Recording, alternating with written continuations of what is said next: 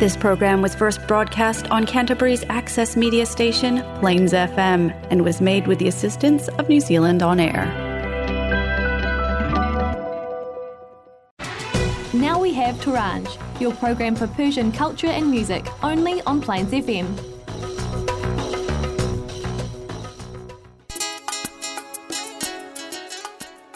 اندوه که از حد بگذرد جایش را میدهد به یک بیاعتنایی مزمن دیگه مهم نیست. در اون لحظه فقط در سکوت غرق میشی و نگاه می‌کنی و نگاه و نگاه.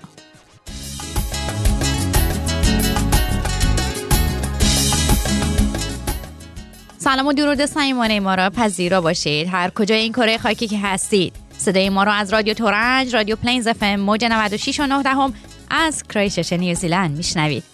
با ما همراه باشید تا نیم ساعت آینده. میشکافم عشق تو. اونو دوباره از نو میبافم. حتی اگه این خونه زندون بشه میخندم زندگیم از دست تو داغون بشه. میخندم میگذره این دلخوری ها میگذره. عمر تو و من به خدا میگذره. میگذره این دلخوری ها میگذره. عمر تو و من به خدا میگذره. کلاف سردرگم زندگیمو میشکافم به عشق تا اونو دوباره از نو میبافم. حتی اگه این خونه زندون بشه میخندم زندگیم از دست تو داغون بشه. میخندم میگذره این دلخوری ها میگذره. عمر تو و من به خدا میگذره. میگذره این دلخوری ها میگذره عمر تو و من به خدا میگذره. برنامه امروز رو شروع کردیم با آهنگ کلاف زندگی از محسن چاوشی. امیدواریم که از شنیدنش لذت برده باشید. قبل از اینکه بریم اولین بخش برنامه رو که ادامه مصاحبه با خانم شلا پژوتن هست رو بشنویم. می‌خواستم یه یادآوری داشته باشم در مورد وبیناری که روز دوشنبه 14 آگست قرار برگزار بشه. اگر دوست دارید بدونید که چطور می‌تونید از خدمات حقوقی رایگان یا حداقل با هزینه کم بهره ببرید این وبینار رو از دست ندید. یه یادآوری هم داشته باشیم در مورد برنامه بسکتبال خانواده که هر آخر هفته در گراهام کاندو در پاپانوی برگزار میشه. برای اینکه اطلاعات بیشتری در مورد ساعت و روز دقیق این برنامه کسب بکنید لطفا به کانال ها و شبکه اجتماعی کیرا اکادمی مراجعه بکنید. و اما بریم سراغ شهلا خانوم.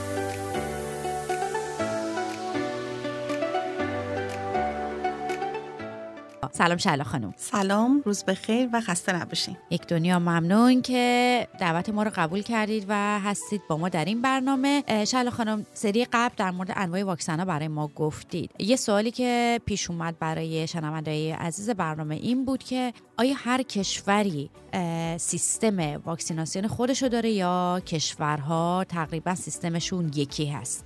سوال خیلی خوبی فرمودین. اینکه بله توی بیس همه اینا با هم یکی هستن. اما ممکنه که بعضی کشورها یه سری چیزای اضافه تو سیستم واکسیناسیونشون باشه. به همین دلیل کسایی که مهاجرت می‌کنن خیلی خوب هستش که تاریخچه واکسن هایی رو که تو کشور خودشون استفاده کردن رو با خودشون همراه داشته باشن و وقتی که به کشور دوم مراجعه می‌کنن با دکترشون حتما در تماس باشن اطلاعات کامل رو بهشون بدن و اونا بهشون میگن برای اینکه تقویت بکنین یا یه سری واکسن ها رو تو اینجا باید مثال استفاده بکنین که بروز بشن.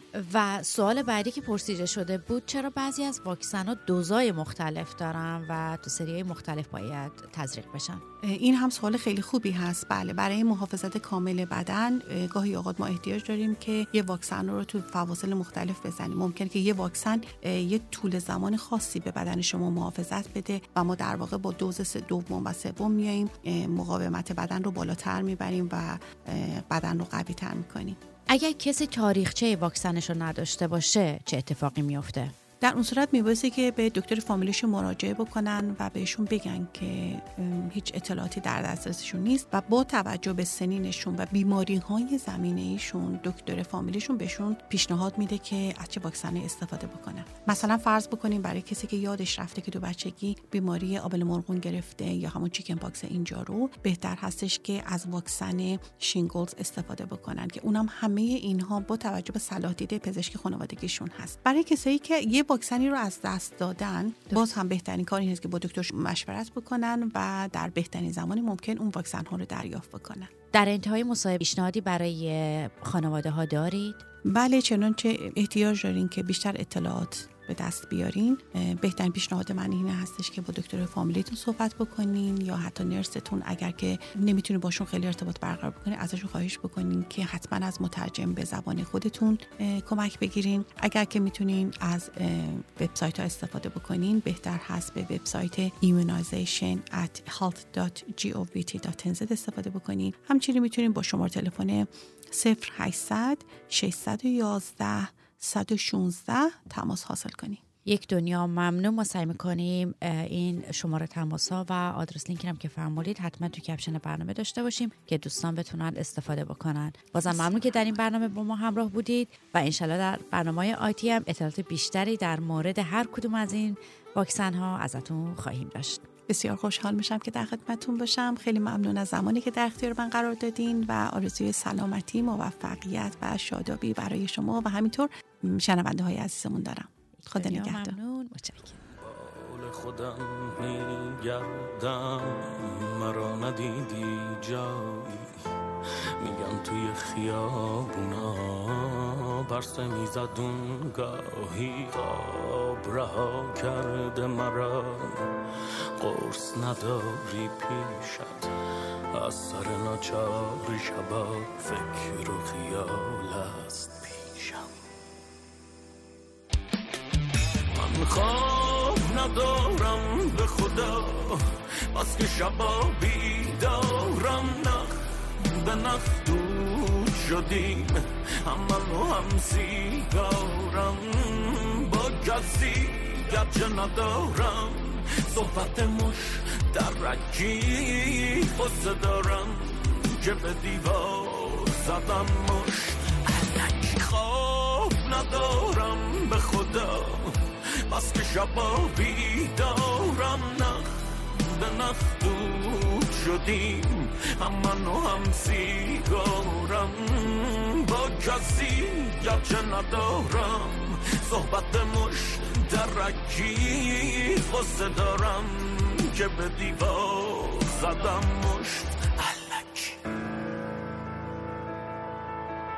گم بشم برم یا نه جای خالیتم کم نیست ساعت هست نمیچرخم. آدرست رو یادم نیست دور نمای زیبا من. از درون یه مخروبه از کوچه تاریکابر رد شده که من بوده گم بشم برم یا نه. جای خالیتم کم نیست. ساعت هاست که میچرخم آدرست رو یادم نیست دور نمای زیبا من از درون یه مخروبه از کوچه تاریکابر رد شده که من بوده ممنون که تا به اینجای برنامه همراه ما بودید. فکر می‌کنم داستان مصاحبه آقا میلاد با آقای علی گیتینورد رو شنیدید که چه اتفاقی افتاده. البته جا داره که اعتراف بکنیم که هممون چندین بار همچین تجربه ای داشتیم که با اینکه همه موارد رو چک کردیم ولی بعد این مصاحبه طولانی متوجه شدیم که اشکالی در صدای در خود فایل به وجود اومده. ولی خب ختم به خیر شد و علی آقا خیلی لطف کردن محبت کردن و دوباره وقت دادن به ما. و آقا میلاد زحمت کشیدن و مجددا با ایشون مصاحبه داشتن. من از اینجای برنامه میکروفون میسپارم دست آقا میلاد و آقای علی گیتی نورد مطمئنم که از این مصاحبه لذت خواهید برد.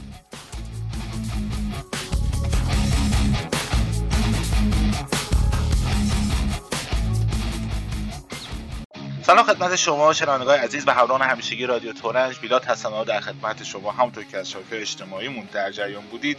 یه مصاحبه من گرفتم یه گند بزرگی زدم. اما مهمان خوب برنامه دوباره به من فرصت رو داد که بتونم دوباره باش مصاحبه بکنم. اونم ساعت سه صبح به وقت ایران.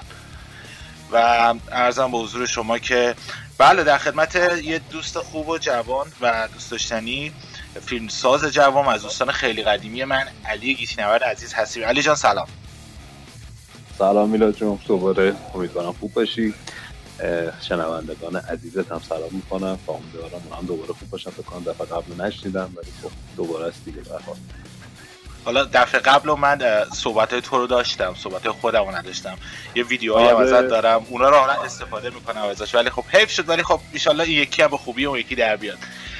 خب آره دیگه هم هفت جالب می‌زنیم دیگه. آره. ارزم حضورت خب علی گیتی نورد آقای گیتی نورد من چی صدات بکنم؟ علی آقا صدات بکنم. چون وقتی میگم آقای گیتی نورد چهره پدر بزرگوار میاد جلو چشام. با علی جان مشکل نداری؟ بریم جلو. من حالا شاید بینندگان شنوندگانت یعنی ندونن اینو ولی من فکر کنم مشکل ندارم با اینکه تو رو چی صدا کنن. تو باید یه ذره بگردی. حالا اونم اونم بهش بر به اونم می‌رسیم که حالا تو چی برای صدا می کردی و چی دوست داری صدا بکنی. ولی من فعلا ادب و احترام رو نگه میدارم همون علی جان صدا می‌کنم چون می‌دونید هم یه لقبی داشته قبلا.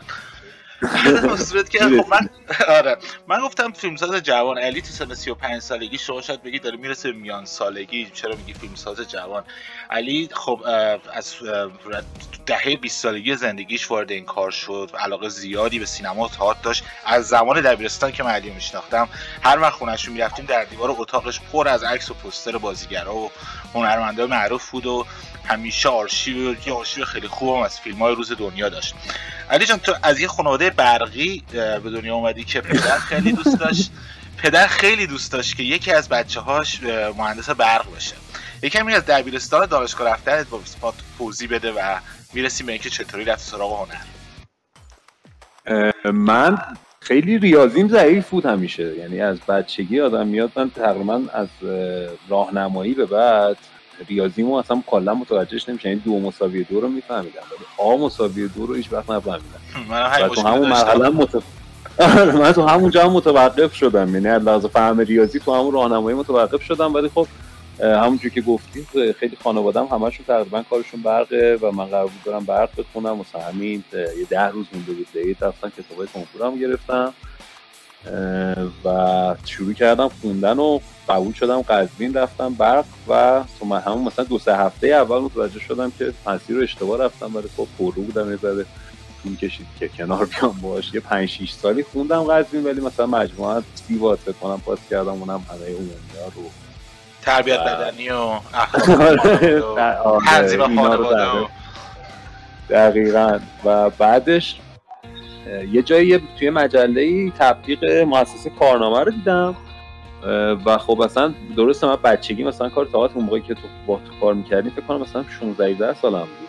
از اون بله، موقع بله. کار تئاتر کرده بودم ولی خب یه فاصله خیلی چند ساله افتاده بود یه جوری بود که مثلا دوستای صمیمیم کسایی که اون موقع دبیرستان میشناختمشون همشون رفتن دنبال سینما رفتن دنبال تئاتر و یه خیلی فاصله افتاده بود این 6 7 سال.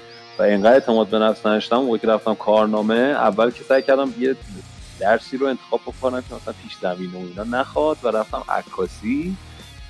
با این حال مثلا یکی از دوستان با خودم بردم یادم. یعنی اینجوری بودم که گفتم شاید مثلا اینقدر فضا فرق بکنه تنها بمونم. بعد علی دوستم رو برداشتم بردم مثلا علاقه هم به عکاسی نداشتم هنوزم نداره ولی با هم اومد. ولی خب دیگه از همونجا شروع شد پشتش یوهایی رفتم کلاس های تقوایی ناصر تقوایی که خب استاد تقوایی؟ بله خب بود. یه جورایی بود زندگی بود. یعنی از زمان دایجان ناپل اونو مثلا بقیه فیلماشون بعدیاش مثلا خیلی شده شب قبل انقلابی آرامش در حضور دیگر اینا رو موقع ندیده بودم ولی خب زبان دایجان یادمه که مثلا دایجان ناپل اونو خیلی دوست داشتم با بچگی. خود خورشید هم همینطور. بعد دیگه رفتم یهو مواجه شدم با تقوایی و یه, یه چیز عجیبی بود این آدم دیگه. یعنی شما درباره هر چیزی که فکرشو بکنید می‌دونست درباره هر مسئله که حرف می‌زدیم می‌دیدیم که انگاری متخصص داره در موردش حرف می‌زنه وقتی باش حرف می‌زدیم و خب این یهویی یه ذره گفتم یعنی انقدر سخت می‌دونی مثل آدمی میمونه که شنا بلد نیست بندازش 4 متری چون های تقوایی معروفن اصلا به اینکه شوخی با کسی ندارم و دیگه از اون موقع شروع کردم دوره های دیگه همون کارنامه رو آقای فرهادی و اینا رو دیدم و کم کم فیلم ساختم بعدش. بگم همینجوری برم دیگه. آره نه برو. حالا یک دو سوال ازت دارم. یه سوالی که الان اومد تو ذهنم تو پشت دوربین بیشتر دوست داری یا جلوی دوربین ها اصلا جلوی دوربین نمی‌تونم یعنی چون میگم چون می‌دونم تو آدم چون می‌دونم تو آدم کم روی هستی. واسه همین میام کسی که می‌خواد رو صحنه یا جلوی دوربین باید خیلی اعتماد به نفس بالایی داشته باشه و خونه رو پررو باشه.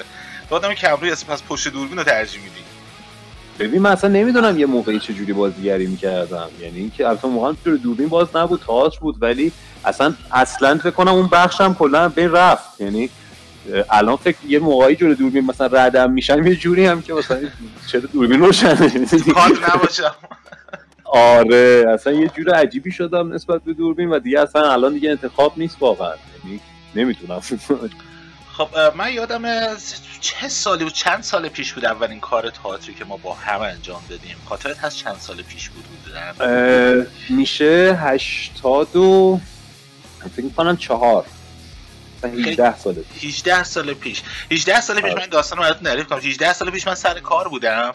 بعد علی به من زنگ زد گفت بیا سر کار.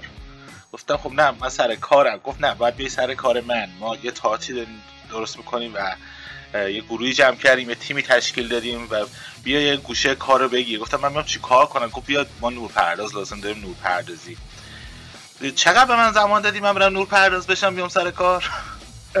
فکر کنم یه یه شب تا صبح یاد گرفتیم اینجوری که یادم میاد. چون مثلا ما دو روز سه روز مونده بود باز بیاریم آره منو فرستاد با بریم با اینترنت دایلاپ یاد بگیریم تحقیق بکنیم یه شبه نور پردازی. خوبم یاد گرفتم بعد نبود.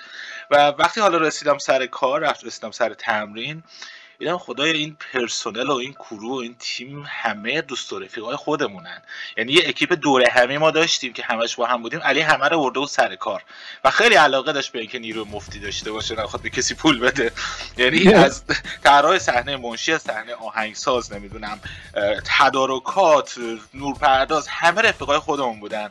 علی همه رو جمع کرده و تو یه کار دیگه هم بعدش انجام دادی یه فیلم کوتاه. اونجا هم رفتی از بچه خواهرت استفاده کردی. یه جامپ البته 20 ساله زدی دیگه. آره می‌دونم ولی خب تو 20 سال بازم دوست داری بازیگر بیاد برات از هنرور استفاده کنی. پول ندی. یعنی هنرور هم یه پولی بهش میدن. ببین این چیزی که تعریف کردی دقیقا اون موقع اینجوری بود. اون موقع ما خب یه مش دانش آموز بودیم و همینجوری بود. آدم ها همه دوست آشنا و اینا می اومدن ولی خب الان خیلی شرایطم فرق کرده. الان تو اون کاری که تو داری میگی فقط بچه خواهرمه. البته که بگم من همیشه با دوستای خیلی صمیمی کار می‌کنم هنوزم. یعنی هنوزم تیم اصلی که همیشه باشون کار می‌کنم دوستای خیلی صمیمی همشون. ولی خب انقدر تیم دیگه بزرگ میشه کار تخصصی میشه که تقریبا برعکس اون موقع شدم یعنی تو این زمینه که حتی سعی حالا بچه خواهرم واقعا 6 سالش بود. که سعی می‌کنم حتما یعنی رسما کودک آزاری کردی دیگه بچه 6 ساله اون موقع واقعا کودک آزاری کردیم. یعنی الان که بهش فکر می‌کنم ببین تو کتابای سینما خط اول هر کدومشون رو بخونی میگن از حیوان و بچه استفاده بکنی و اون موقع اولین فیلم البته اون اولین فیلم هم نبود. اولین فیلم رسمی بود که پخشش کردم ولی خب اولین فیلم هم, هم دوباره بچه داشت. آره در مورد جانان واقعا اذیت شد اون موقع. یعنی خب بله. متن خیلی سنگین شکسپیری فیلم هم دیدی تو. بله. برگردیم به همون کار تئاتر. یه خاطره دارم من از اون برنامه تئاتر. این تئاتر رو اصلا نمی‌دونم چرا علی اون موضوع رو انتخاب کرد واسه اون جایی که داشت می‌رفت کار اجرا بشه حالا خود علی اینا رو تکمیلیشو میگه. تیم جمع شدیم بریم واسه اجرا جلوی داورایی که قبول بکنن این کار بره جشنواره یا نه. ما وارد سالن شدیم. فکر کنم سمت پل حافظ بود حالا دقیق خاطرم نیست. حوزه هنری بود حوزه هنری. آره حوزه هنری. یه فضای یه کمی سنگین. فکر کنم ما هم اونجا قبول کرده بودم به خاطر که تو اون تراکت هایی که همه چیزام بود نوشته بودیم ما با فرنگسرای امام خمینی کار کرده بودیم. بعد آقا رفتیم اونجا وارد سالن شدیم. یه سن بزرگ 200 تا صندلی اتاق نور اون ته اسپاتلایت ها همه چی. از گفتم آخ جون من می‌تونم این کارا بکنم. تیم حال می‌کنه. یه 5 دقیقه بعدش اومدیم ریختن اون بیرون. گفتن که نه سالن شما این نیست. تیم آقای هاشمی می‌خواد بیاد اینجا تمرین بکنه. و سالن شما اون یکیه. رفتی یه پله می‌خورد رفت بالا تنگ و تاریکی اتاق شاید 12 متری. از سه تا سکو سیمانی بود و یه محتابی هم اون بالا. نورپور خبری نبود. بچه ها نشستن و بعد کار یه کاری بود. توی محیط دادگاه انجام می‌شد و محیط باید تاریک بود و spotlight دونه دونه بالا سر اینا که حرف زدن روشنش تا فضاشو به قول معروف اون بیننده بگیره. و من قرار شد برم پشت داورا بشینم نور رو براشون بخونم. و رفتم پشت داورا نشستم گفتم الان اینجا این میشه. حالا بچه ها داشتن بازی می‌کردن من پس پشت داور اینجا اینطوری میشه الان نور اینجا میره spotlight میاد سر این. بعد دو سه دقیقه داور برگشت یه خفشای خیلی خاصی تو چشاش بود. من گفت آقا بذار کارو ببینیم. نور نمی‌خواد. در آخرم قبولم نکردن. فکر کنم سر اون اعصاب خوری که من براشون ایجاد کردم قبول نکردن. بگو موضوع اون کار چی بود و اصلا چرا فکر کردی می‌بری هنری؟ واقعا چه الان داشتم به در که داشتی می‌گفتی فکرشو کردم. ما اصلا چرا این کارو برده بودیم؟ ببین داستان که از خب مده ها اومده بود که تو می‌گفتی یادمه که من گفتم کار دزدی از ناصر محمد خانی و شعل جاوده ولی خب آره در واقع تلفیقی از مده ها بود و و همون زندگی ناصر محمد خانی. برای خب یه نماینده مجلس بود کاراکتر اصلیش که در واقع یه زن دومی می‌گرفت و زن دومش بچه هاشو میکش که حالا اینجاش هم ادعا اومده بود. ولی واقعا چرا حوزه هنری میبردیم ما نمی‌دونم والا چه فکر اینو میبردیم حداقل تو پارک شهر اون وسط اجرا می‌کردیم. شاید باز آره من آره اصلا جای درست انتخاب درستی نکرده بودیم ولی خیلی باحال بود که سر نورش آره خیلی جای بدی بهمون دادن و بعدم اجرا کردیم. تشکر کردم کردم خب یه, یه تنفس بگیریم یه آهنگ از جهت 20 ثانیه گوش بدیم و برمیگردم دوباره خدمت رنج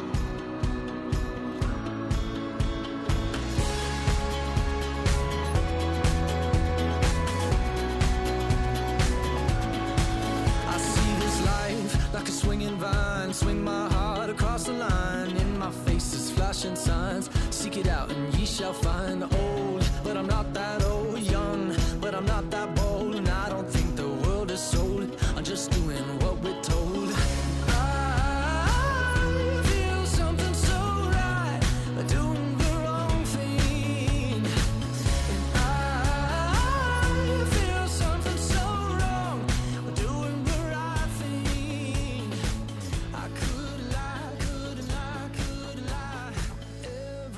خب علی عزیز برگشتیم در خدمتت.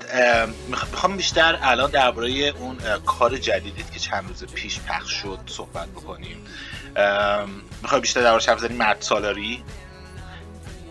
آره ببین این یه پروژه است در واقع که این اپیزود سومشه. واسه اینکه اینو متوجه بشیم ما باید از اولش بگم ان بریم سراغ اولش. از اون فتیشت هم برای ما بگو.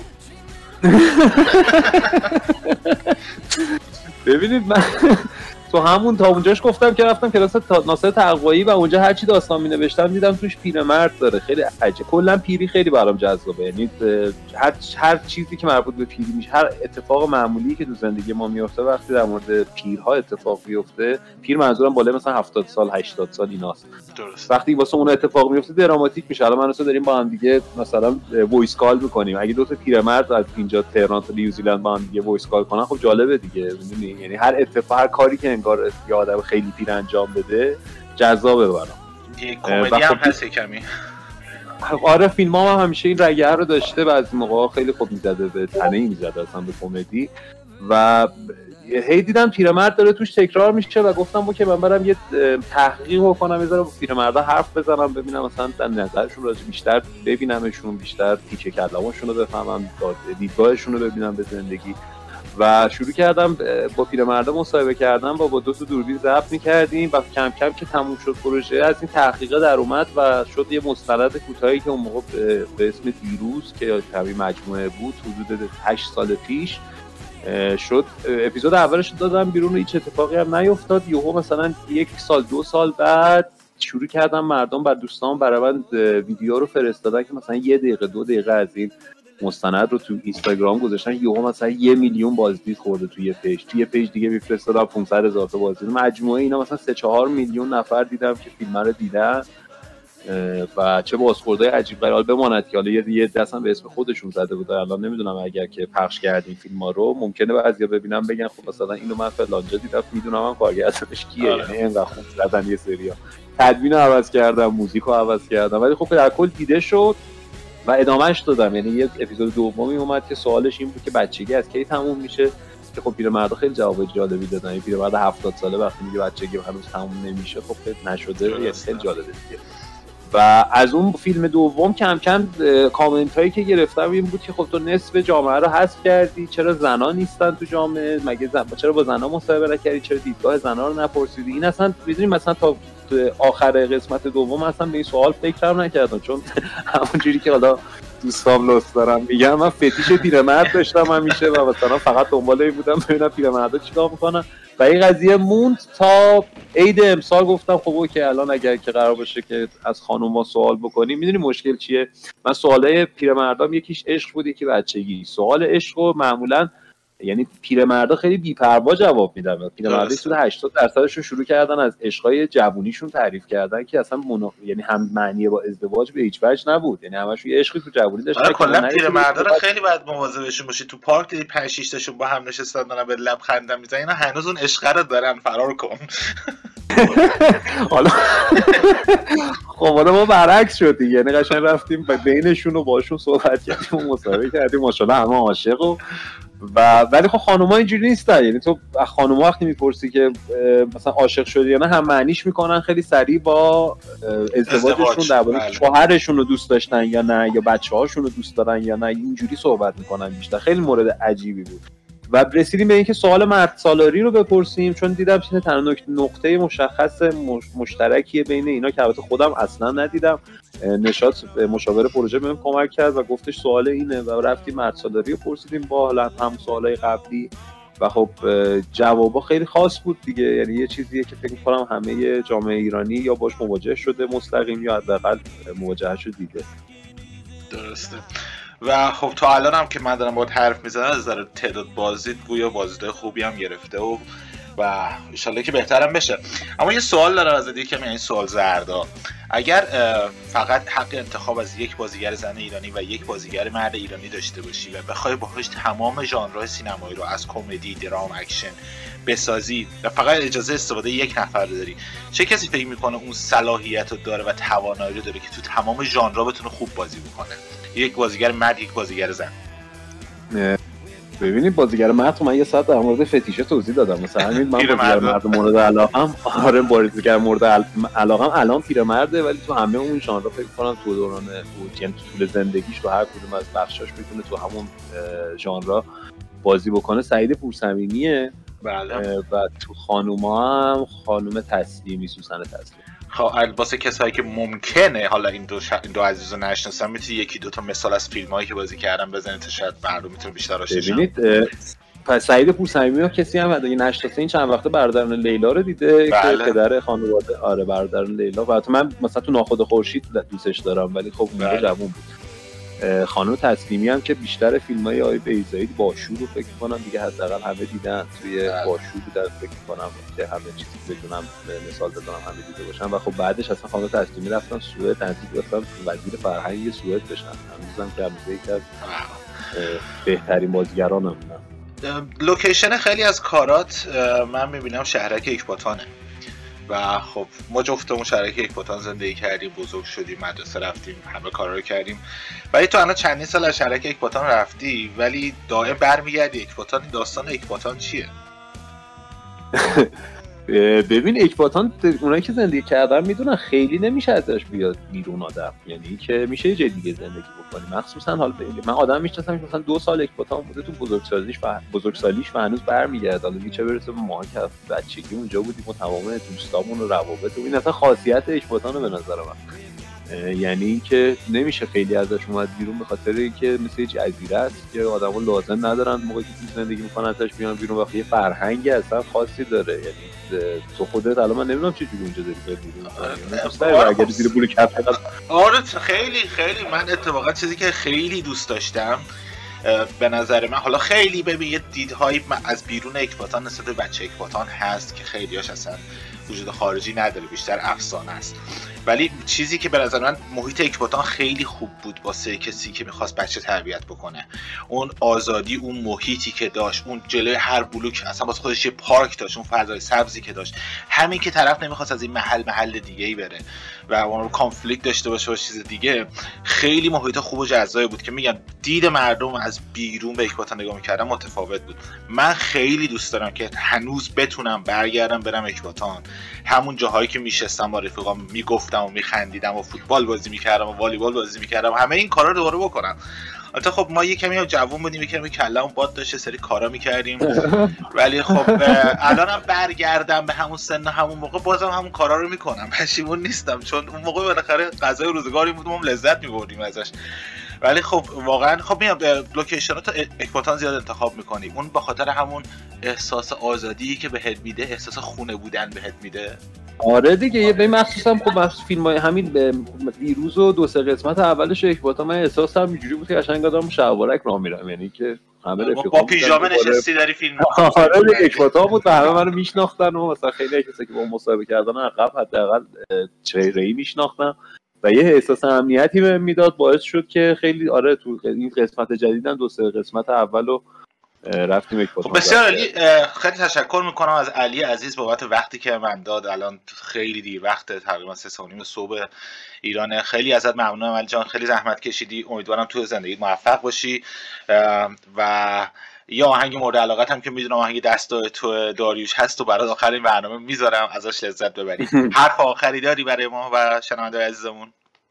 به من یه چیزی فکر کنم که باید بگم. دفعه قبل خیلی طولانی شد. این دفعه خیلی کوتاهش می‌کنم جمعش می‌کنم سریع.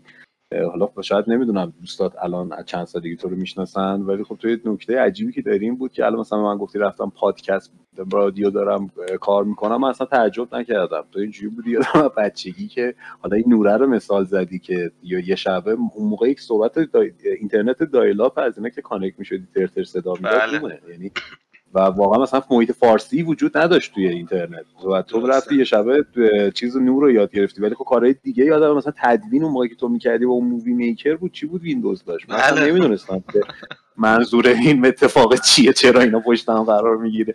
یا مثلا عکاسی یادمه می‌کردی و بله. بعدش خبرنگاری می‌کردی. خیلی این بخش روی روی سلف استادی تو همیشه خیلی دوست داشتم و دنبال نون بودم همش. هر جا بار می‌خورد می‌رفتیم دیگه. و همین از خود تشکر می‌کنم. خیلی هم. خوشحال شدم با هم دیگه حرف زدیم بعد این هم وقت عزیز و دلمی شنوندهای عزیزم به خوشمالشون که هر دفعه صدای تو رو میشنوم. قربونت لطف داری. والا بودن زیاد. دلسیری از من ندارن شنونده زیاد اعتراض کردن به من قبلا. حق دارن حق دارن ولی میفهممشون. ولی خب. خیلی هم دمت گرم مرسی ممنونم ازت. خداحافظی می‌کنیم با شنونده عزیز. گوش میدیم آهنگ دستای تو از داریوش. خدا نگهدارت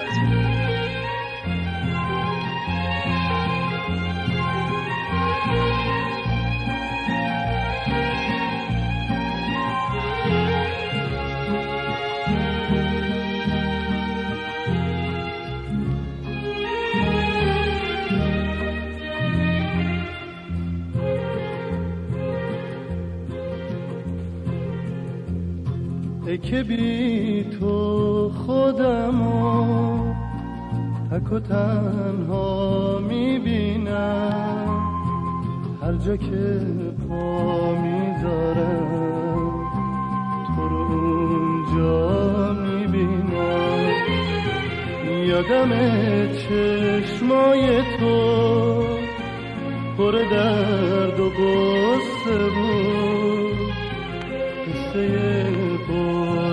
قربت تو قد سر تا قصه بود. یاد تو هر جا که هستم با منه. داره عمر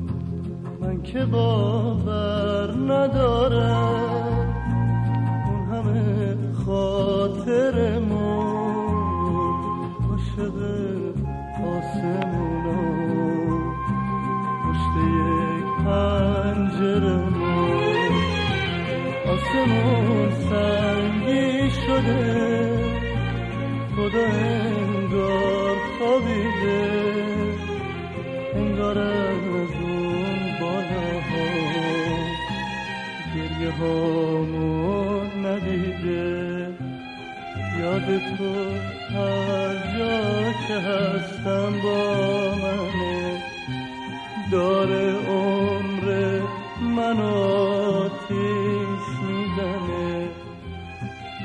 تو هر جا که هستم با